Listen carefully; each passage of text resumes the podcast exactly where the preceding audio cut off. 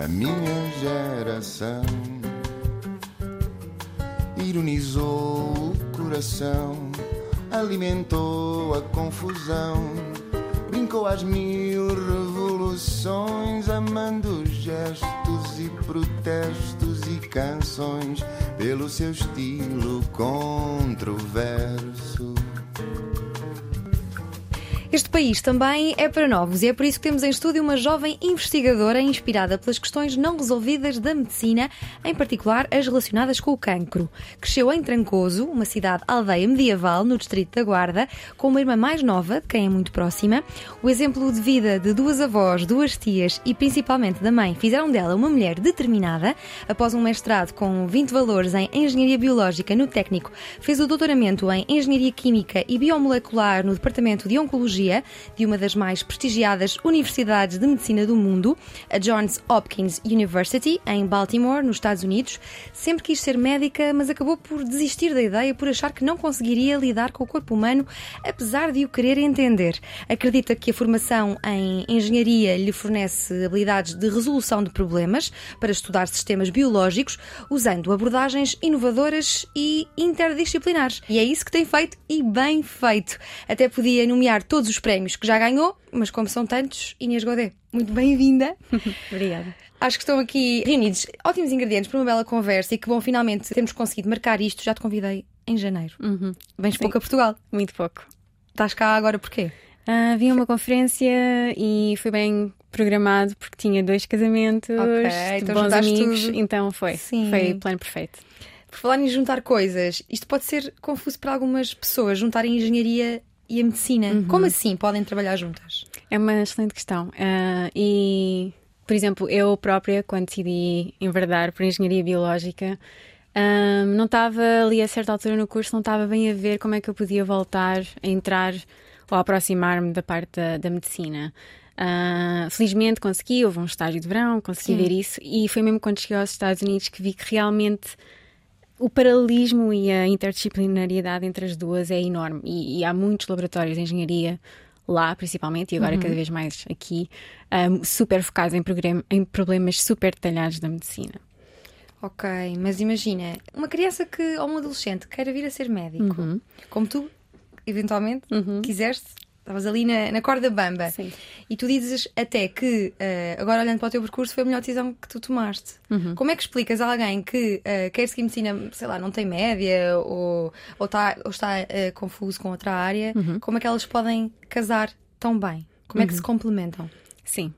Um, eu acho que um grau de engenharia dá uma panóplia de ferramentas que, por exemplo, um grau em ciências básicas ou específicas como a medicina não dá. Uhum. Uh, ou seja, ficas com um tipo de pensamento e raciocínio mais lógico, o que é ótimo em resolução de problemas. Sim. E há tantos problemas que nós não conseguimos resolver só por olhar para a anatomia, não é? Temos que testar hipóteses.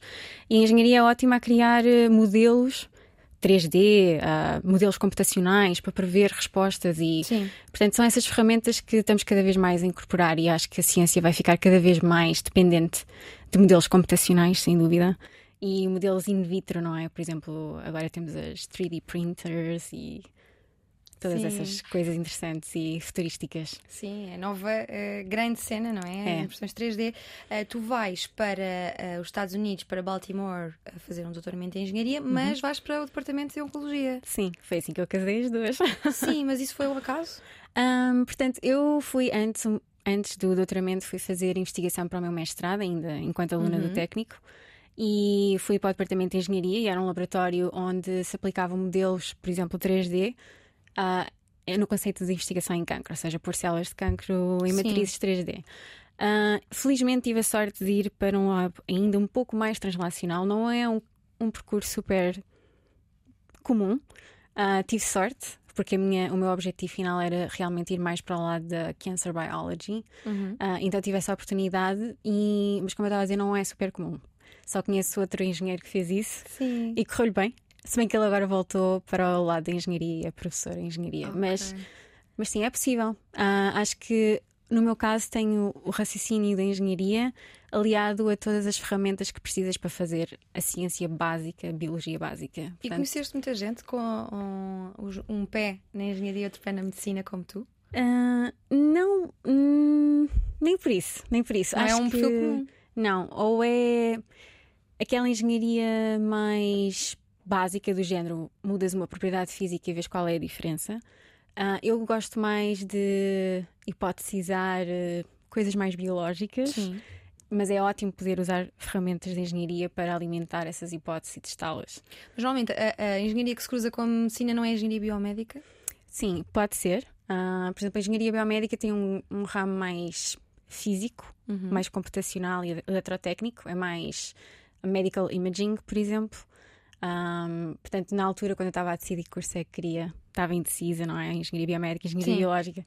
E apesar da biológica ser muito menos relacionada com medicina, ao fim e ao cabo, deu as ferramentas para ir fazer investigação em biologia básica. O que é que estudaste em engenharia biológica?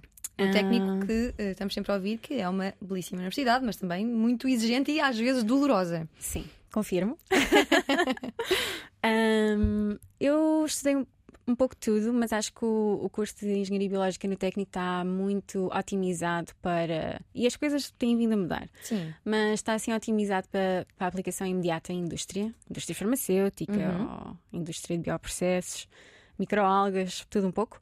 Ah, portanto, eu ali a certa altura estava assim um bocadinho farta de desenhar eh, secadores, purificadores, e eu, epá, não é bem isto que eu quero.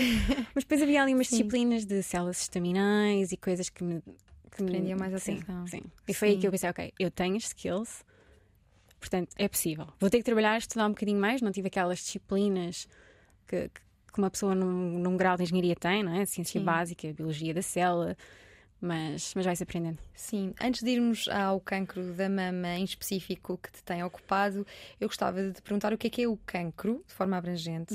A pedagogia é uma coisa que nos interessa sempre muito neste programa. Nós ouvimos sempre dizer que o cancro tem início nas células, que é eh, a proliferação anormal de células. Exatamente. É isto? É isto.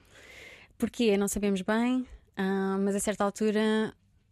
Pronto, actually, desculpa, eu às vezes Sim, digo palavras falar, em é inglês. normal. Ah, no nosso dia a dia, não é? Há imensas células que causam erros na sua divisão. Ah, ou deixam parte de DNA para trás, ou têm DNA a mais, ou ADN. Uhum. Ah, e o que acontece é que o nosso sistema imunitário reconhece que aquela célula não está funcional e a célula é destruída, e nós vamos eliminando esses potenciais cancros diariamente. Sim.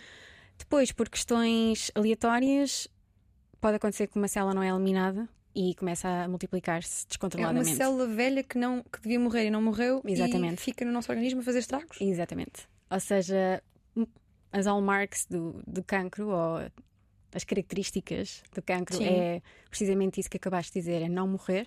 Portanto, estas células são super sobreviventes, proliferam demasiado e depois conseguem escapar ao, sistema imunitário, escapar terapias e etc. Normalmente nós chamamos eh, cancro da mama, cancro eh, do útero, cancro de- do que for, porque começa do, do, do pulmão, porque começa nesse órgão. É por isso que tem esse nome. Exatamente. Mas depois pode, pode crescer, pode, pode espalhar-se pelo, pelo, pelo corpo todo. Sim. Porquê é que tu escolheste o cancro da mama para investigar ahm, e o que é que se passa de diferente do cancro da mama? Nós estamos sempre a ouvir dizer que é o cancro que tem melhores hipóteses de, de cura atualmente. Eh, Um corresponde dos. à verdade? Sim, é um dos melhores, se é que se pode dizer isto. um dos menos Ah, maus. Certo. Ah, eu estava bastante interessada e continuo a estar no câncer da mama porque é um dos mais metastáticos, ou seja, é quando as células se libertam daquele tumor primário no tecido mamário e começam a circular pelo corpo e eventualmente podem chegar a outro órgão distante e formar um segundo tumor. E no- normalmente no câncer da mama ah, tende a metastizar para o cérebro, ossos, fígado e pulmão, que são órgãos muito vitais, não é? Então é muito letal. Ah, portanto, normalmente o diagnóstico é ótimo se a pessoa for diagnosticada muito cedo e se o cancro for localizado, mas se realmente for um cancro que se torna metastático, ah, as chances descem para 27% Sim. de chance de, de sobrevivência. E depois no câncer da mama, as taxas de, por exemplo, diz-se ou acredita-se que uma em cada oito mulheres vai ter câncer da mama. Sim, E ainda há muita gente, infelizmente, a falecer devido a esta doença. sim. E há questões hereditárias neste cancro que são essenciais e temos de ter em conta. E depois há aquela questão espontânea que te estava a dizer que de vez em quando uma célula descontrola-se. Sim. Mas olha, porquê o cancro, Inês? Às vezes até me custa dizer esta palavra uh, e todas as pessoas que já tiveram ou têm alguém uh, uhum. com esta doença na família entenderão uh, facilmente. Uhum. Eu sei que tu tens uma tendência para as áreas que estão mais por descobrir. Uhum. Mas tu foste mesmo à, à, à mais difícil, irei eu, na medicina. Sim, e foi mesmo por isso, foi por ser tão abstrato ainda. Nós sabemos exatamente como funciona, mas cada cancro, cada tumor é diferente, cada paciente é diferente. E o facto de ser tão aleatório uhum. e tão final, Sim. acho que deu-me aquela motivação para continuar. Sim. E para, ter a curiosidade. Sim, o aleatório é uma palavra bem uh, utilizada aqui, uhum. porque nós estamos sempre a ouvir falar de uh, da prevenção, como é que nós podemos prevenir, como é que podemos evitar, uhum. uh, que alimentos devemos evitar. A alimentação tem assim um, uma, um papel tão importante na prevenção. há alguns estudos, acho que a conexão ou a, a, correlação mais forte tem a ver com o aumento de peso ou com pessoas uhum. obesas. Realmente, aí há diversos estudos a mostrar que há uma tendência para.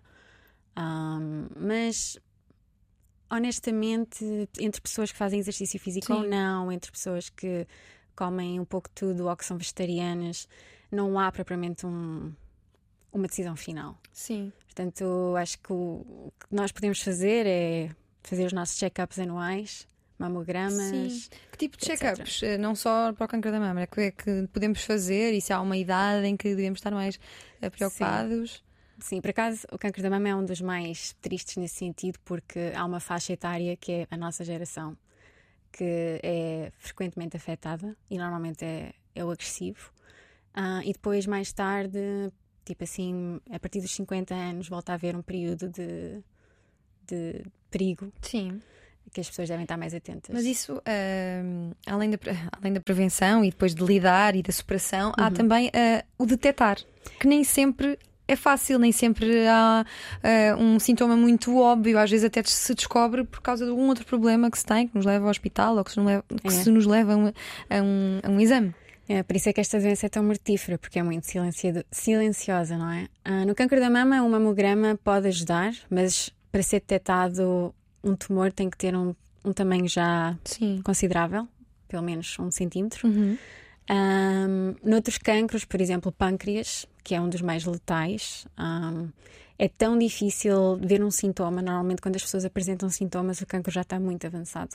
Então Sim. já não há muito a fazer. Então, eh, para todos nós que estamos a ouvir e que queremos eh, detectar alguma coisa que haja para detectar, o que há a fazer é, é check-ups? É ir todos os anos ao médico? Sim, mamograma para o cancro da mama, um o Papa Nicolau para o câncer do colo do útero, há, há exames para o câncer da próstata, há endoscopia. Que muitos homens recusam a fazer. Uhum, sim.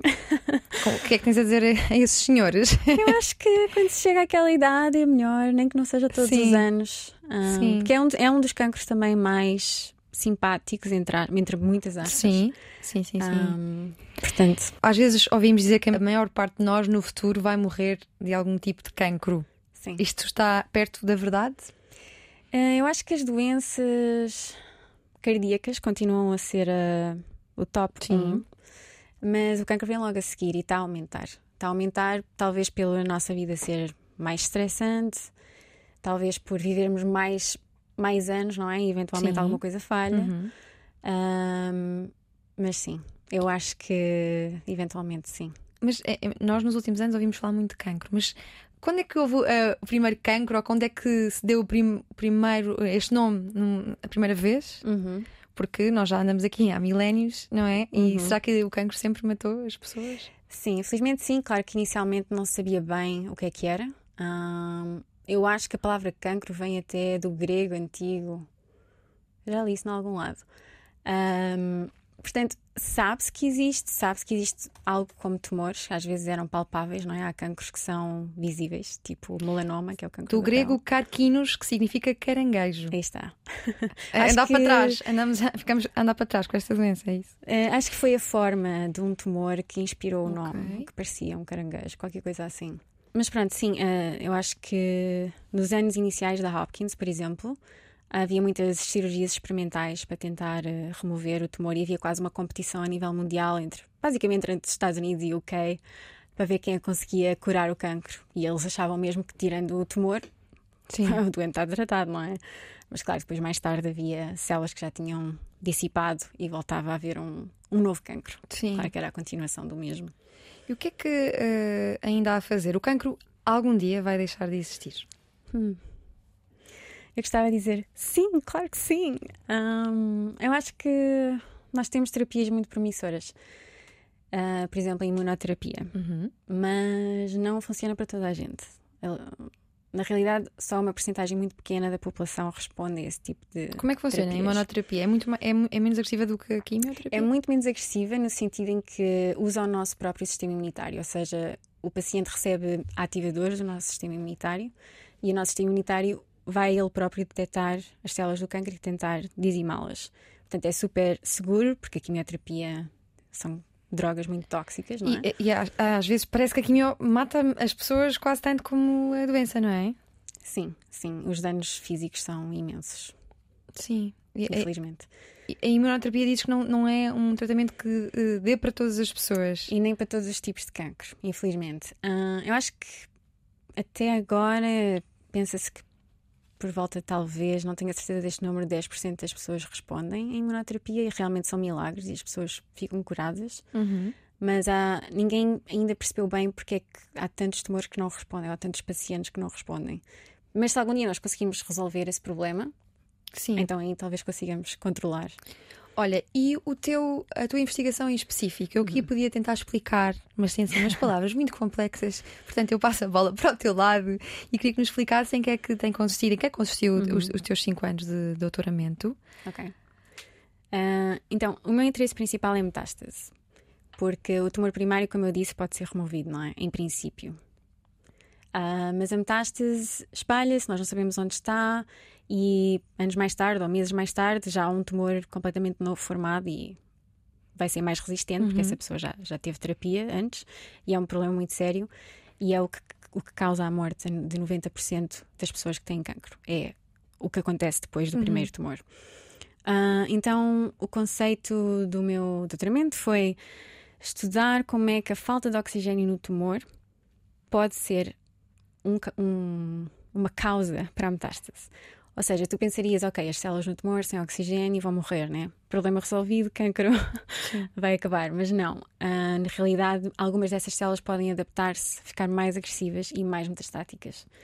Então, uh, o que os meus estudos têm mostrado até à data é que, e eu usei isso, eu usei uma approach, uma, estratégia, uma abordagem de, de engenharia que foi dar cores às células. Portanto, as minhas células são fluorescentes, uh, elas expressam vermelho uh, quando estão em oxigênio normal, e quando experienciam aquele oxigênio super agressivo, passam a ser verdes, e depois eu consigo ver para onde é que elas foram no ratinho, Sim. é tudo em. Mas consegues ver como? É, utilizas a inteligência artificial?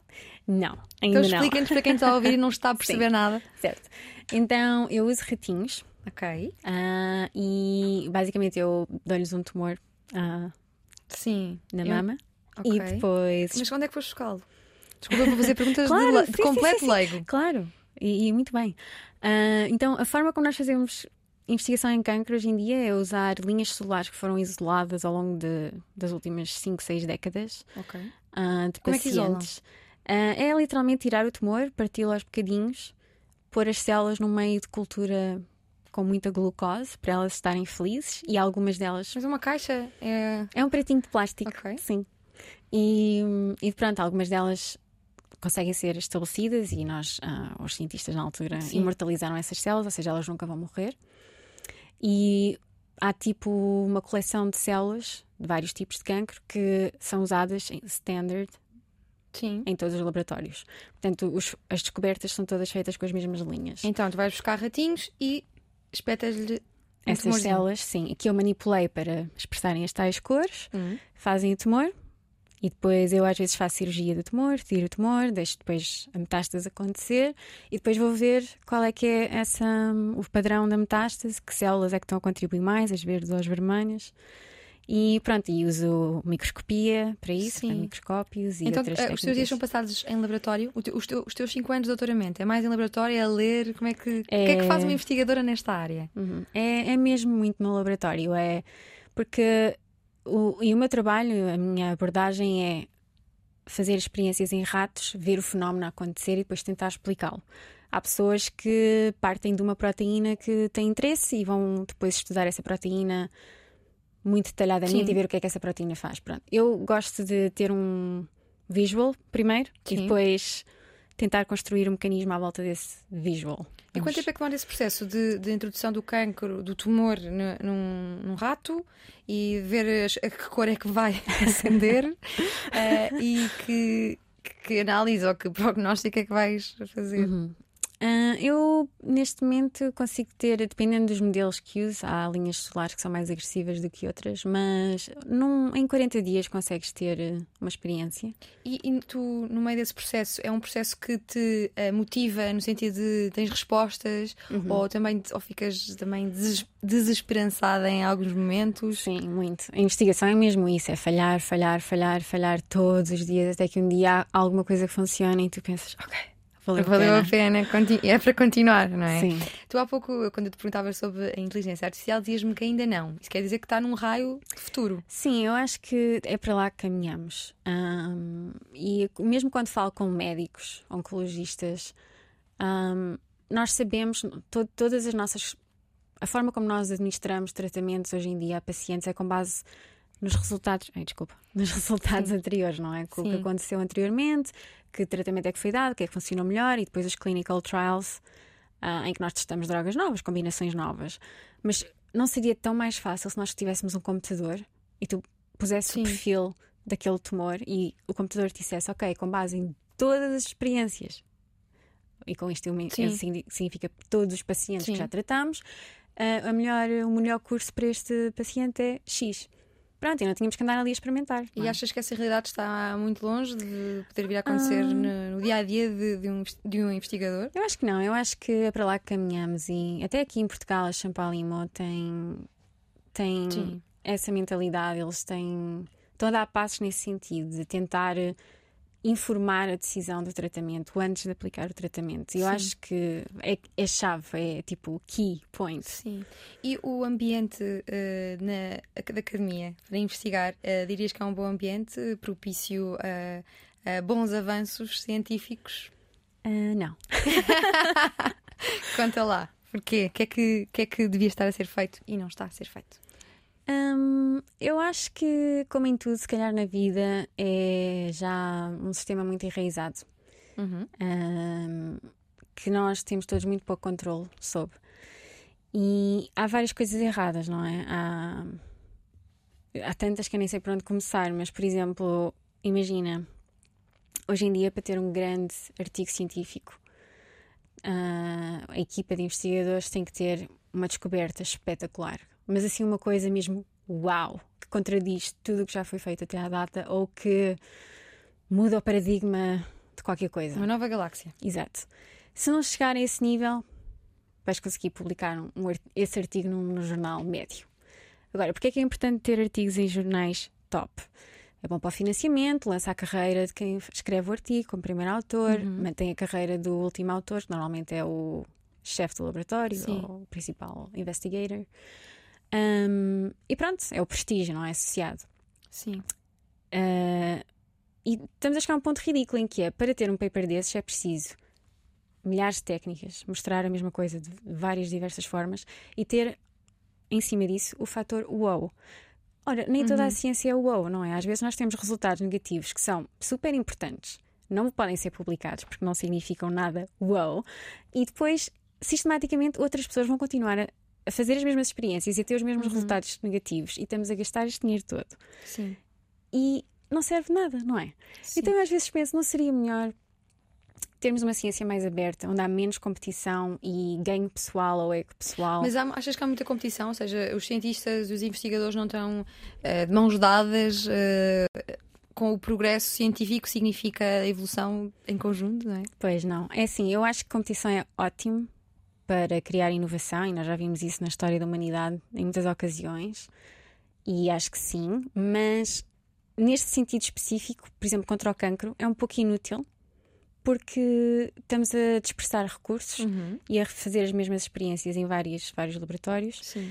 Quando seria mais fácil, se calhar, pôr uma equipa interdisciplinar em que tinhas uma pessoa modelação matemática e tinhas uma pessoa que fazia o trabalho nos ratos e um médico oncologista que te dava os resultados dos pacientes, se calhar chegámos a conclusões mais rápidas e mais eficientemente. Mas o sistema da academia não é de todo assim, não é? Sim, e é um sistema, como, dizes, como disseste, que está uh, enraizado. Uhum. Uh, tu dizes que há uma falta de inteligência e de vontade uh, das pessoas que ditam estas regras. se tu pudesses ser tu a ditar as regras, o que é que mudavas imediatamente? Hum, essa é uma ótima questão eu acho que tornava este, este processo de fazer publicações menos restrito. E por acaso tem havido um movimento no Twitter acerca disso. Agora há jornais ah, em que podes publicar simplesmente os teus resultados uhum. sem serem revistos.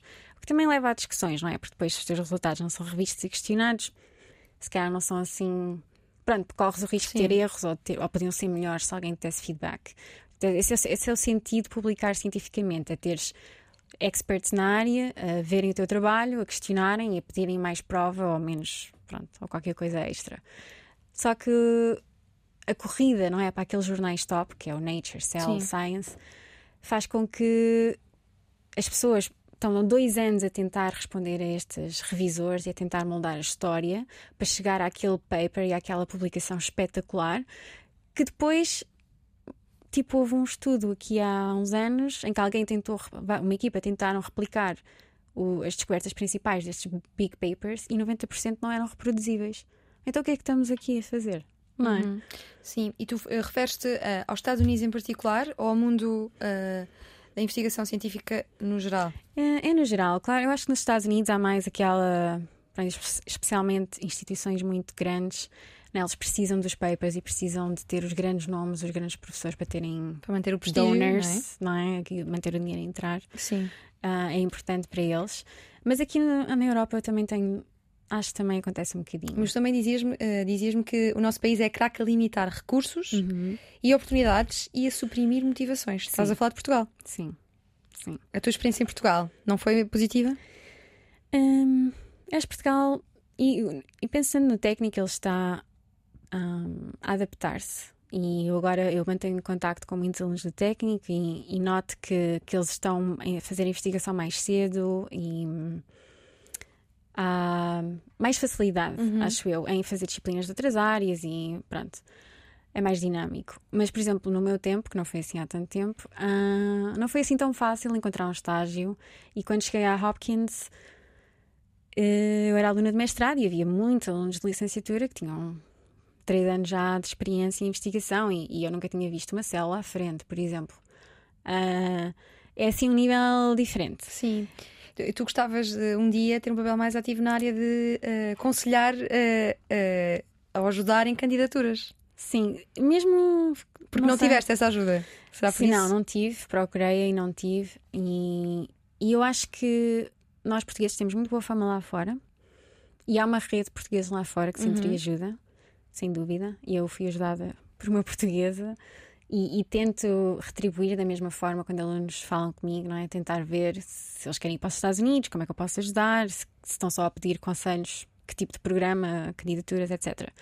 Mas acho que era bom, porque realmente, é assim, típico, típica família portuguesa não tem dinheiro para mandar um aluno, não é? Um filho para os Estados Unidos uhum. just for fun era bom haver um, algum tipo de plataforma em que alunos bons, com experiência e vontade, se candidatassem e houvesse alguma, algum programa Sim. oficial, vá, uhum. que, que, pudesse ajudar nesse, nesse sentido. Eu, eu gostava um dia de poder contribuir para algo assim, sem dúvida. Mas há sempre pessoas atentas, porque tu tens na, no teu currículo uma data de prémios, não é? há sempre alguém a ver, não é? Sim, sim. O que é que, no meio dessas contrariedades todas, eh, o que é que uh, te motiva uh, no dia a dia, em laboratório. Eu sei que uh, as histórias de, de, pessoas que lutam uh, uhum. contra o cancro te inspiram de alguma forma. Como é Sim. é que essas histórias chegam até ti? Pois, agora sabes, desde que ficou, desde ficou claro que eu faço investigação em cancro, muitos dos meus amigos quando alguém na família deles tem cancro, a primeira coisa que fazem é vir-me perguntar Sim. o que é que eu acho, não é? Qual, qual é que é E às vezes fica assim um bocado. Eu acho péssimo, isto é mau. Mas como é que eu vou dizer isto a alguém? Sim, sim, sim. Além sim, de que eu nem sou médica, né? Sim, mesmo os médicos que acompanham os pacientes que têm esta doença, eu admiro sempre porque é, não é, é preciso uma sensibilidade não é, humana para, para dizer isto, vai, isto está a acontecer e as hipóteses são estas, ou não são, ou, há uns que são mesmo em que não há hipóteses, não é? Sim, e sim. tens que dizer à pessoa que tem quatro meses de, uhum. de, de vida. Uh, mas no meio disto tudo, que é uma realidade dura, uh, uh, na, na, academia nem tudo é, é, perfeito. Portanto, como é que tu vês a luz ali ao fundo do túnel e, e continuas a seguir?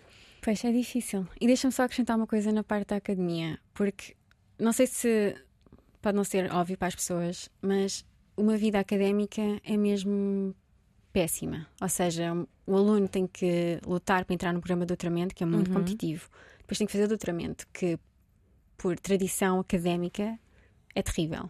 E há muitas razões que podem explicar isto.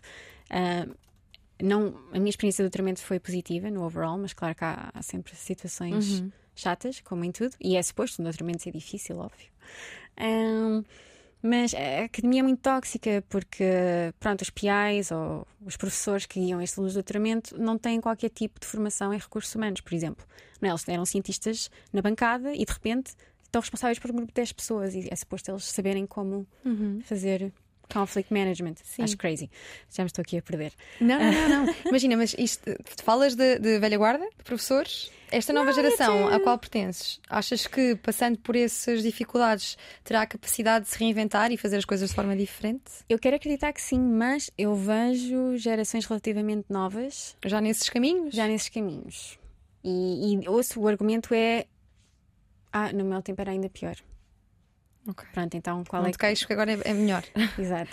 Portanto, é difícil. E depois do doutoramento, se a pessoa sobreviver, estou a brincar. Uh, e se quiseres ficar em academia, tens de procurar um pós-doutoramento, que vai ser outra vez provares o que vales desde o início. É tipo, ok, faz conta que começas do zero, mais um Sim. doutoramento. E depois disso tens que procurar uma posição, não é? Para ser professor ou, ou líder de grupo. E depois disso tens de constantemente arranjar bolsas para financiar o teu próprio ordenado e dos teus alunos. Ou dar aulas, que é uma coisa que tu gostavas. Aulas. Sim. Já deste aulas? Gostavas uh, de dar? Assistente. É sim. É giro, é giro, eu gosto, sim. Eu acho que é mais divertido treinar pessoas no laboratório okay. do que propriamente dar aulas mas, mas são teóricas. alunos ou não? Quem leva para o laboratório? Sim, sim. São as aulas práticas? Uh, sim, mesmo alunos que eu guio, por exemplo, alunos de mestrado ou alunos de doutoramento a começar. Uhum é mais giro ensiná-los a pensar sobre o projeto, mais aplicado, do que dar uma aula mais abrangente sobre diversos tópicos. E como é que foi participar uh, em autópsias de doentes com cancro uh, da mama metástico? Pois, uh, voltando a isso, que essa é uma das minhas motivações. Um, foi, pronto, lá está. Eu já tinha ouvido falar de cancro, já tinha ouvido muitas histórias tristes. Felizmente nunca lidei de perto com uma situação de um familiar ou algo assim.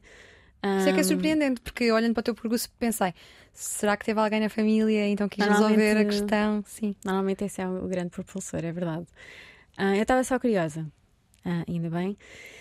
Um, e pronto, faço meu trabalho em ratos, portanto eu tenho uma noção que é com tumor, como é que se parece, como é que a metástase se parece, mas realmente ir a uma autópsia e ver uma pessoa ali aberta, não é? E, e veres a metástase no órgão humano, também gigante é gigante. Em comparação com, com, a minha escala do rato, é muito gigante. Ah, sim. Eu fico, fiquei mesmo. Foi assim umas emoções de. de. pronto, de surpresa, não é? De, de, ser tão real. Sim. Porque era aquela coisa que eu imaginava, mas nunca tinha visto. E quando, quando vês, é, é chocante. E depois tu olhas para a pessoa e pensas: esta pessoa estava viva tipo há duas horas atrás. E agora já não está. E tu percebes porquê? Porque o cancro está em todo lado. E é, é, é chocante, é mesmo chocante. Sim. E tu, quando eras pequena, brincavas com microscópios ou assim? hum, por acaso não. Mas... Houve alguma, uh, algum sinal na tua infância que te diria que ias mexer em, em objetos destes, em investigação, em ver as coisas assim, uhum. com uma lupa? Eu acho que sempre fui curiosa e sempre disse que queria ser médica, portanto, sempre tive essa curiosidade pelo corpo humano e por doenças. Um, mas acho que não houve assim nada, nenhum objeto físico, vá lá, que, te, que, tivesse. Sim, mas tu tiveste a professores que te marcaram muito. Sim, sim, sim. Em Trancoso, logo, uhum, certo? Uhum, Queres-nos contar que professores são esses? Uh, sim. Um, basicamente eu estava naquela indecisão, não é? Se medicina era o caminho ou se investigação era o caminho, porque eu, através de um desses professores, um dos projetos que nós tivemos de fazer foi pensar numa questão, um problema biológico e tentar resolvê-lo. E os colegas meus que fizeram coisas completamente não relacionadas com medicina. E eu, na altura, pensei numa doença e tentei criar uma hipótese. E foi muito giro aquele processo de ir ler o que é que foi publicado na literatura. E eu descobri uhum. todo esse mundo. Uh, e foi aí que eu percebi: ok, eu acho que quero fazer isto. Mas, claro que, em trancoso, eu, disse, eu dizer em voz alta: quero fazer investigação. Eu lembro-me de pessoas dizerem: mas isso não dá trabalho. Sério? o que é que vais fazer? Sim. Isso não tens emprego. Um, e depois foi em conversa com esse professor que, que, que, que, propôs esse projeto, e depois com outra professora de biologia que eu tinha tido no ano anterior, que eles me disseram: Inês, se queres ser investigadora, tens de tentar. Porque não? Tanta gente que, que consegue e podes ir para fora. E eu aí nessa altura ir para fora. É Sim, mas eu lembro de ter essa idade e, e querer ser investigadora é uma coisa já muito específica. É. Por isso é que ninguém me levava a sério. Sim, dizer, mas é por isso que eu quero descobrir o que é que, que, é que havia em ti. Onde é que tu foste? Sei lá, foste a um fórum de ciência e encontraste um cientista e achaste, uhum. eu vou uhum. ser esta pessoa. Não, sabes, foi mesmo ler aqueles artigos científicos. Foi perceber que havia uma biblioteca online gigante uhum. de descobertas científicas que saíam a todas as semanas em tópicos interessantes. Eu, quando me apercebi que havia esse repositório de informação, eu pensei, bem, isto é super divertido ir ler e depois imaginar hipóteses e depois imaginei testar isto, deve ser eh, espetacular. Sim, e tu mais recentemente, no campo dos professores, tiveste sorte como orientadora de doutoramento, porque uhum. já temos aqui uh, vários investigadores que não tiveram assim tanta sorte com, uhum. ou não tiveram uma boa relação com orientadores. Não foi o teu caso, uhum. uh, que é um, um role model para ti, esta tua Sim. orientadora. Sim, é. Ela é uma mulher, em primeiro lugar, com duas uhum. filhas, o que eu acho incrível, como é que nesta vida se consegue manter um balanço entre família e uhum. trabalho. E isso é desde já uma inspiração. Um, e é a forma como, como ela pronto, começou o lab dela, como ela pensa em ciência, acho que o treino que eu tive dela, não é? Porque ela tem. É Daniel Gilks, é assim que se diz? Gilks. Gilks, Daniel Gilks. Um, ela é quem me treinou formalmente uhum. e, e claro que a forma como eu escrevo ciência, a forma como eu penso ciência está muito side by side com a forma como ela pensa, não é? Porque eu fui treinada por ela. E entendemos-nos muito bem e, e espero um dia, não é? Quando eu tiver o meu próprio laboratório, conseguir ter eh, esse tipo de relação também com um aluno ou Sim. uma aluna ou com vários. Uh, porque acho que é mesmo é tipo, eu, é, um, é eu ver como é que uma pessoa passa do nível de pós-doc para ser professor e ter o seu laboratório e conseguir acompanhar esses passos todos e é, é incrível. E tu abres aqui um capítulo importante que é Women in Science. Uhum. As coisas estão equilibradas neste campo nos Estados Unidos? Uh, estão a caminhar para lá, mas um, ainda há coisas assim graves, principalmente o gap nos salários, uhum. ainda, é muito, é muito existe. Grande? Existe? Ainda existe. Um, o facto de, por exemplo, nos Estados Unidos, que é uma coisa incrível, um, as mulheres em ciência só têm um mês de licença de maternidade. Que eu acho assim. Como é, como é que alguém Sim. faz isso, não é? Num mês. Uh, porque senão atrasam demasiados projetos e. Isso também é assim em Portugal? Não, em Portugal continuas a ter. Uh... Ah. Sim. Não levantávamos já deste estudo. Isso é um bocado uh, difícil não, de, não. de, acreditar. Tu, quando ganhaste o prémio uh, no técnico uhum. em 2017, uh, Carlos Moedas, na altura comissário europeu, dizia Sim. que era mais do que tempo de reconhecer as nossas cientistas mulheres. Sim têm sido devidamente reconhecidas? Uh, eu acho que sim. Portugal é um grande exemplo na Europa. Acho que é dos países com mais cientistas mulheres. Um, somos, se não somos o, o primeiro, uhum. somos, estamos no top 3. Um, eu acho que sim. Acho que cada vez mais somos consideradas sim. igual, não é? Ok. Um, eu penso que quando, no que toca a posições de poder eh, e salários, poderá ainda haver algum trabalho a fazer. Talvez não em Portugal, não sei bem. Sim. Não estou assim muito, muito dentro. Mas sei que, por exemplo, aqui grandes instituições de investigação em Portugal estão a ser lideradas por mulheres, portanto, Sim. acho que é um ótimo sinal.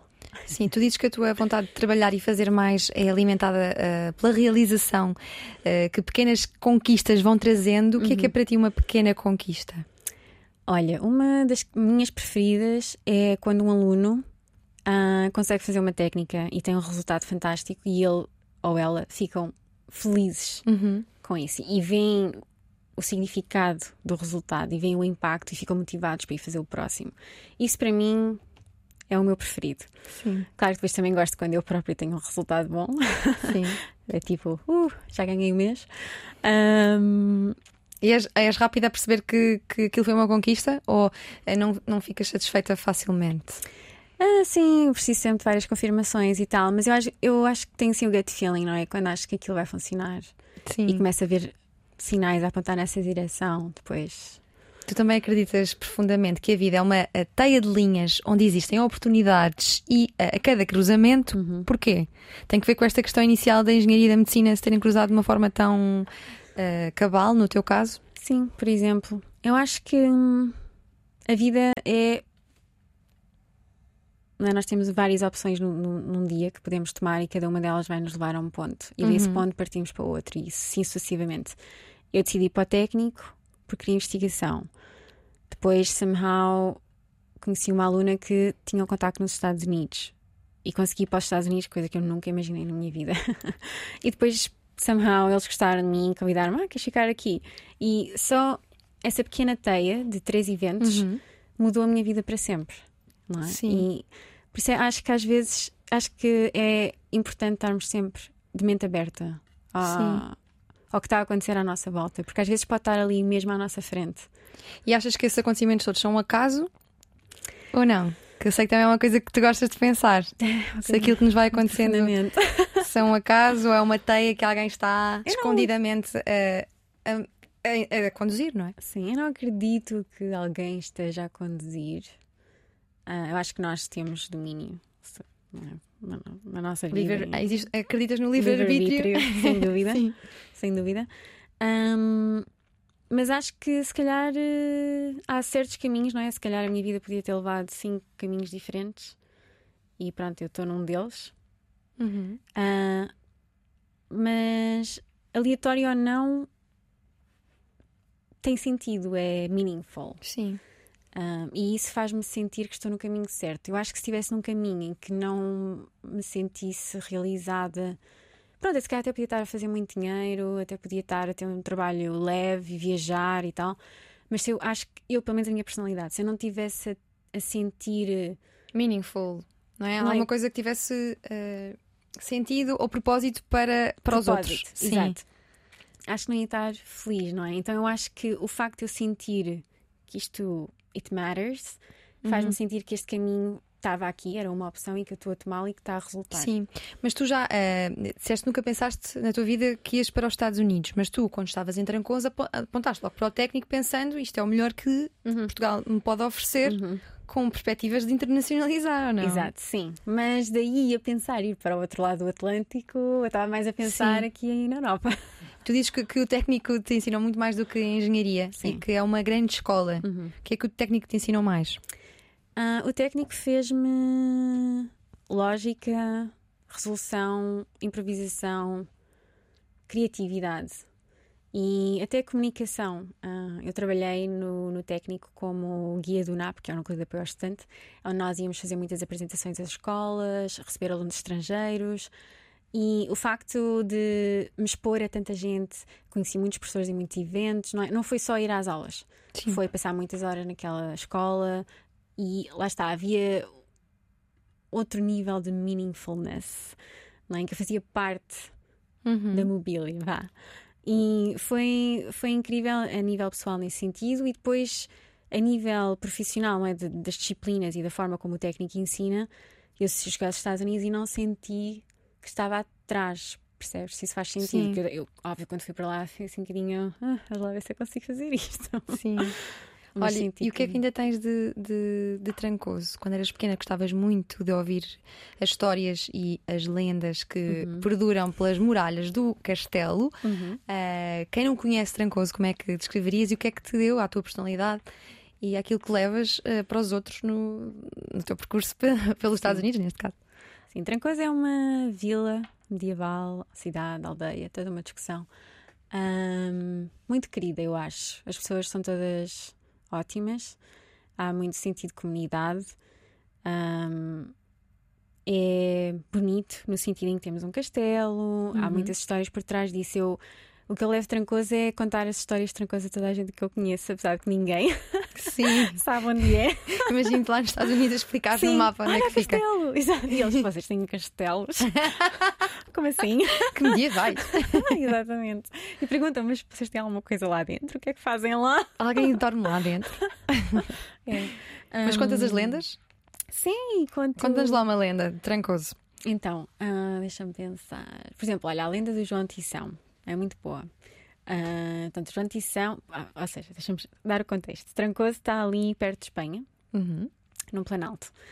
Uh, então, temos uma visão muito boa uh, da superfície plana à volta desse Planalto e conseguimos ver até à fronteira com a Espanha. Então, se os mouros tivessem a vir na nossa direção, o nosso castelo, Trancoso, podia ver que eles estavam a vir.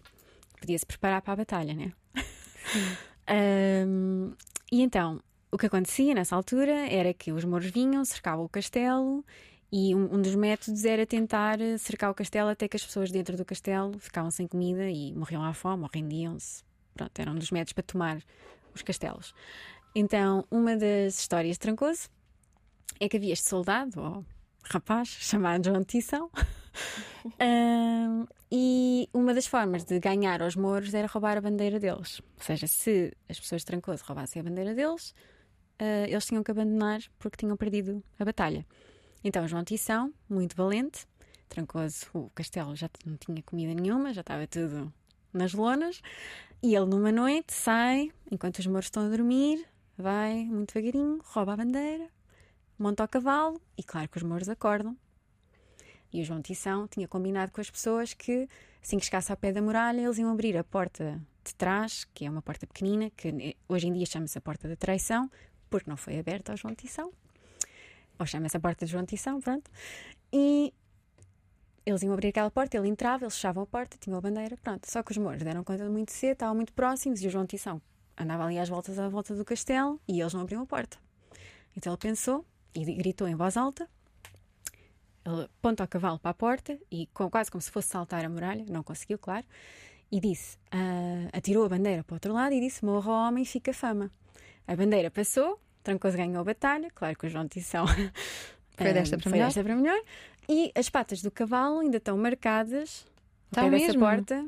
Se, se tiveres... O teu pai é que te contou esta história? Sim. E se tu um... ouvia, mas ele contava-te em louco? Sim, porque a minha avó, a mãe dele, morava mesmo dentro da muralha, muito perto dessas portas, precisamente. Uhum. Então essa é uma das minhas preferidas. Sim. E agora está lá uma estátua de um cavalo com o João Tição. Sim. Olha, tu vens de Trancoso para Lisboa, de Lisboa para Baltimore. Uhum. Eu sei que agora estás à procura de uma outra oportunidade profissional.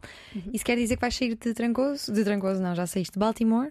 Em sim, breve? Sim, eu saí de Baltimore em. alguns em 2023. Uh, ah, provavelmente para ficar na na, na East Coast. Ok. East Coast. Sim. Portanto, mas, já, mas, mas uh, queres sair de Baltimore porquê? Tem, tem que ver com a, com, a tal, com a tal desilusão com a academia? Não, eu vou continuar na academia. Uh, mas um, um, uma das lendas da academia é que é bom mudar de instituição, uhum. fazer doutoramento sim, numa sim. e depois ir fazer pós-doutoramento noutra. Ah, vais fazer um pós-doutoramento? Sim. Ok. Se bem que eu já estou já estou tecnicamente como pós-doutorada neste momento, mas sim, vou mudar de instituição, fazer um novo projeto, um novo E mas vais continuar com, com, ratinhos e acender cores? Uh, não sei. Vamos não ver, sabes? vamos ver. Provavelmente ratinhos, sim. Uh, vamos ver que tipo de. O que é que gostavas de, de, descobrir mais? Uh, definitivamente em metástase. Eu, o meu foco vai ser esse e há muito ainda por fazer. É uma das coisas que nós menos sabemos, uhum. porque é tão aleatório, mais uma vez, e tão complexo. Só para teres uma noção, um tumor liberta milhares de células diariamente, que são libertadas pelo nosso corpo, porque estão na nossa corrente sanguínea, mas depois há 0,01% dessas células que vão fazer metástase. Sim. Portanto, nós temos de perceber porque é que só algumas delas conseguem e como é que nós podemos bloquear isso. Sim. Então. Ah, já ouvimos algumas vezes dizer que na superação do cancro, o lado psicológico é muito importante. Uhum. É assim tão importante uma pessoa manter-se, ter fé, ou o que é que isso queira dizer, uhum. acreditar que vai superar e não uh, desistir perante a possibilidade de morrer? Olha, Eu acho que sim. Uh, não. Mas por... cientificamente, a célula, a célula vai. As tais células anormais vão, vão responder ao nosso psicológico. Eu não acho que seja uma resposta direta ao nosso psicológico, mas acho que conta o facto de como nós encaramos a vida para o nosso corpo estar mais ativo, se calhar metabolicamente. Não sei, olha, é uma boa hipótese para eu testar. Uh, e se calhar o nosso sistema imunitário está mais desperto. Honestamente, eu não consigo dizer, mas eu já, já tive, infelizmente, várias histórias, e não, não doentes Sim. de cancro, mas pessoas que chegam a uma altura da vida que, apesar de ainda o corpo dela estar válido, entre aspas, ainda estar. Uh, ainda podia uhum. viver alguns anos, as pessoas simplesmente desistem. E realmente nós não sabemos bem porquê, mas é uma questão de tempo e, e acabam por ir.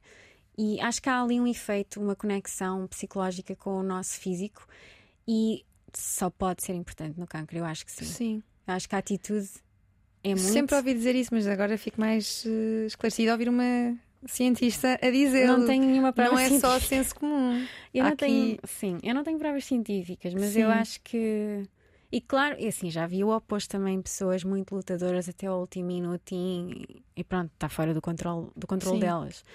Mas pronto, isso é o outro extremo, não é? Mas eu já vi histórias em que pronto, a pessoa realmente desiste e, e ao desistir. Mas tu tens muito contato com as pessoas que têm uh, o cancro? Não pessoalmente, só, só essas histórias através okay. de oncologistas e, ou, ou, amigos meus. Nós já aqui falámos de, de imunoterapia, já uhum. explicaste mais ou menos como é que funciona. Como é que funciona a radioterapia? A radioterapia é uma terapia muito comum também. Uh, pode ser usada com ou sem quimioterapia. Quimioterapia são drogas muito pesadas que são químicos, como, a, como a palavra diz. Exatamente. Que podem ser uh, mais específicos ou não. Eh, se o cancro for uh, muito heterogéneo ou não tiver nenhum marcador específico no Sim. da mama, por exemplo, uh, a quimioterapia é muito geral, portanto, mata qualquer célula que se esteja, que se esteja a dividir, porque causa muitos efeitos secundários. A radioterapia um, pode ser muito específica, se houver um, lasers específicos, por exemplo, um, que apontam, apontar para um tumor que apontam específico. para o tumor específico, sim. Uhum. É possível. Um, há casos, por exemplo, quando alguém tem metástases no cérebro e estão muito espalhadas, não há propriamente um, um tratamento específico que se possa fazer, então acaba por se fazer radioterapia no cérebro todo. Uhum. Claro que isso vai causar efeitos secundários gigantescos em termos de degeneração Sim. cognitiva. Portanto, é, mas a radioterapia, como estavas a perguntar, é basicamente lançar raio-x ou feixe de luz. Um, muito radioativa ao, ao tumor e isso acaba por matar as células por causa de uma série de, processos Sim. de morte celular. E a cirurgia, que não, ao contrário do que algumas pessoas possam pensar, não, se, não acontece sempre, não é? Uhum, não. Mas o objetivo da cirurgia é retirar a massa tumor. principal. Sim. E o tecido adjacente para evitar algum tipo de Sim. relapse. E como é que. Um, ouvimos sempre falar de tumores benignos e tumores malignos. Os tumores benignos não são cancro. Uhum. Os tumores malignos são cancro. Certo. O que é que são tumores benignos? São células anormais, não é mesmo? São células mais normais. Uh, são quase quistes, vá. Okay. Posso não estar a ser muito medicamente correta aqui. Sim. Mas são, são tumorzinhos controláveis que não vão crescer. Não se espalham tanto? Não, não, não se espalham. Sim. Nós já aqui falamos da, da, alimentação numa perspectiva de prevenção, mas também ouvimos cada vez mais falar de alimentação numa perspectiva de lidar com, com a doença. Uhum. Tem um papel importante na forma como, depois desses tratamentos todos, da quimioterapia, da radioterapia, uma cirurgia, a alimentação tem um papel uh, uh, fundamental neste processo? Sim, eu acho que sim, porque são tratamentos tão agressivos o corpo humano fica tão debilitado, então, com quimioterapia e radioterapia, que pode ser. Uh, os efeitos secundários, há muitas questões no, no trato uh, gastrointestinal mesmo, que as pessoas têm, não conseguem sequer comer. Uh, portanto, tem que ser mesmo uma alimentação muito cuidada. Sim. Achas que algum dia vais avançar para outro tipo de cancro ou, ou vês-te a ir até ao fim neste cancro da mama? Um, eu acho que há outros cancros que metastizam que são igualmente interessantes, por exemplo, o cancro do pulmão. Um... Que é um dos mais preveníveis, não é? Não uh, fumar? Pois, sem dúvida, se bem que agora os últimos estudos eh, parece que não mostram assim uma diferença tão grande entre pessoas que fumam e não fumam. A sério? É, infelizmente. Eu quem acho está a ouvir que toda agora, a gente quem está a pensar, deixar de deixar. É, Mas é que tu estás a fazer o contrário. As pessoas que estão a ouvir isto vão continuar. Não, deixem. Porque é assim, cancro do pulmão mata. Portanto, não vale a pena arriscar. E aqueles, ti- aquele agora é a moda do, do tabaco aquecido, mata menos? A ciência já tem Ah, resposta acaso, para isso? O vaping tem muito má fama cientificamente. Muitos químicos que estão a ser inalados e. Mas agora há outros, que é uma cantinha, não vou dizer a marca. Ah, por acaso não conheço esses. Ok. É com que é só com água? Não sei bem como é que aquilo funciona. Sei que é tabaco aquecido. E, Hum. e garantem eles que faz menos mal. Ok, desde que não tenha aditivos químicos, alcatrão e essas coisas, Mas, mas- mas ser ok. esses estudos são recentes que dizem que o cancro do pulmão pode surgir em pessoas tanto que Sim. fumem como não fumam. Sim, há correlações para os dois lados. É tudo correlações, no entanto. Mas também já vi estudos do género pessoas. Acho que até tive um aluno que fazia esses estudos de pôr células a fumar, Sim. onde acendiam cigarros ao pé das Já células. fizeste um rato a fumar. Não. mas, mas sim, portanto, há, há os dois lados. Há os dois Sim. lados, mas recentemente tem havido uma tendência para dizer que mesmo pessoas que nunca fumaram cigarro na vida vão ter cancro do pulmão. Mas quer dizer, podem ser fumadores passivos, não é? Sim, sim, sim. Olha, o que é que tu fazes quando não estás a estudar eh, temas tão complicados e misteriosos como o cancro? Lês outros. eh, gostas de ler eh, livros? Gostas de literatura? De ir ao cinema? Sim, adoro cinema, adoro ler, apesar de que às vezes, como ler requer muita concentração, Já, ca- já tens a, queres descansar, não é? Não, É. não vale a pena estar a, a ler mais ainda. Sim, tenho pena, tenho pena. Ah, E tento às vezes, mas pronto, de vez em quando Sim. lá vou. Então, mas como é, que, como é que foges ao cancro, entre aspas? Uhum. Eh, o que é que fazes nos tempos livres, quando consegues libertar deste assunto? Vejo séries, muitas médicas, muitas ficção científica. Pois, tu gostas muito de ficção científica. Sim. Sim, sou um pouco nerd. Sim. Diz aí, vá, três filmes de ficção científica para irmos ver no fim de semana.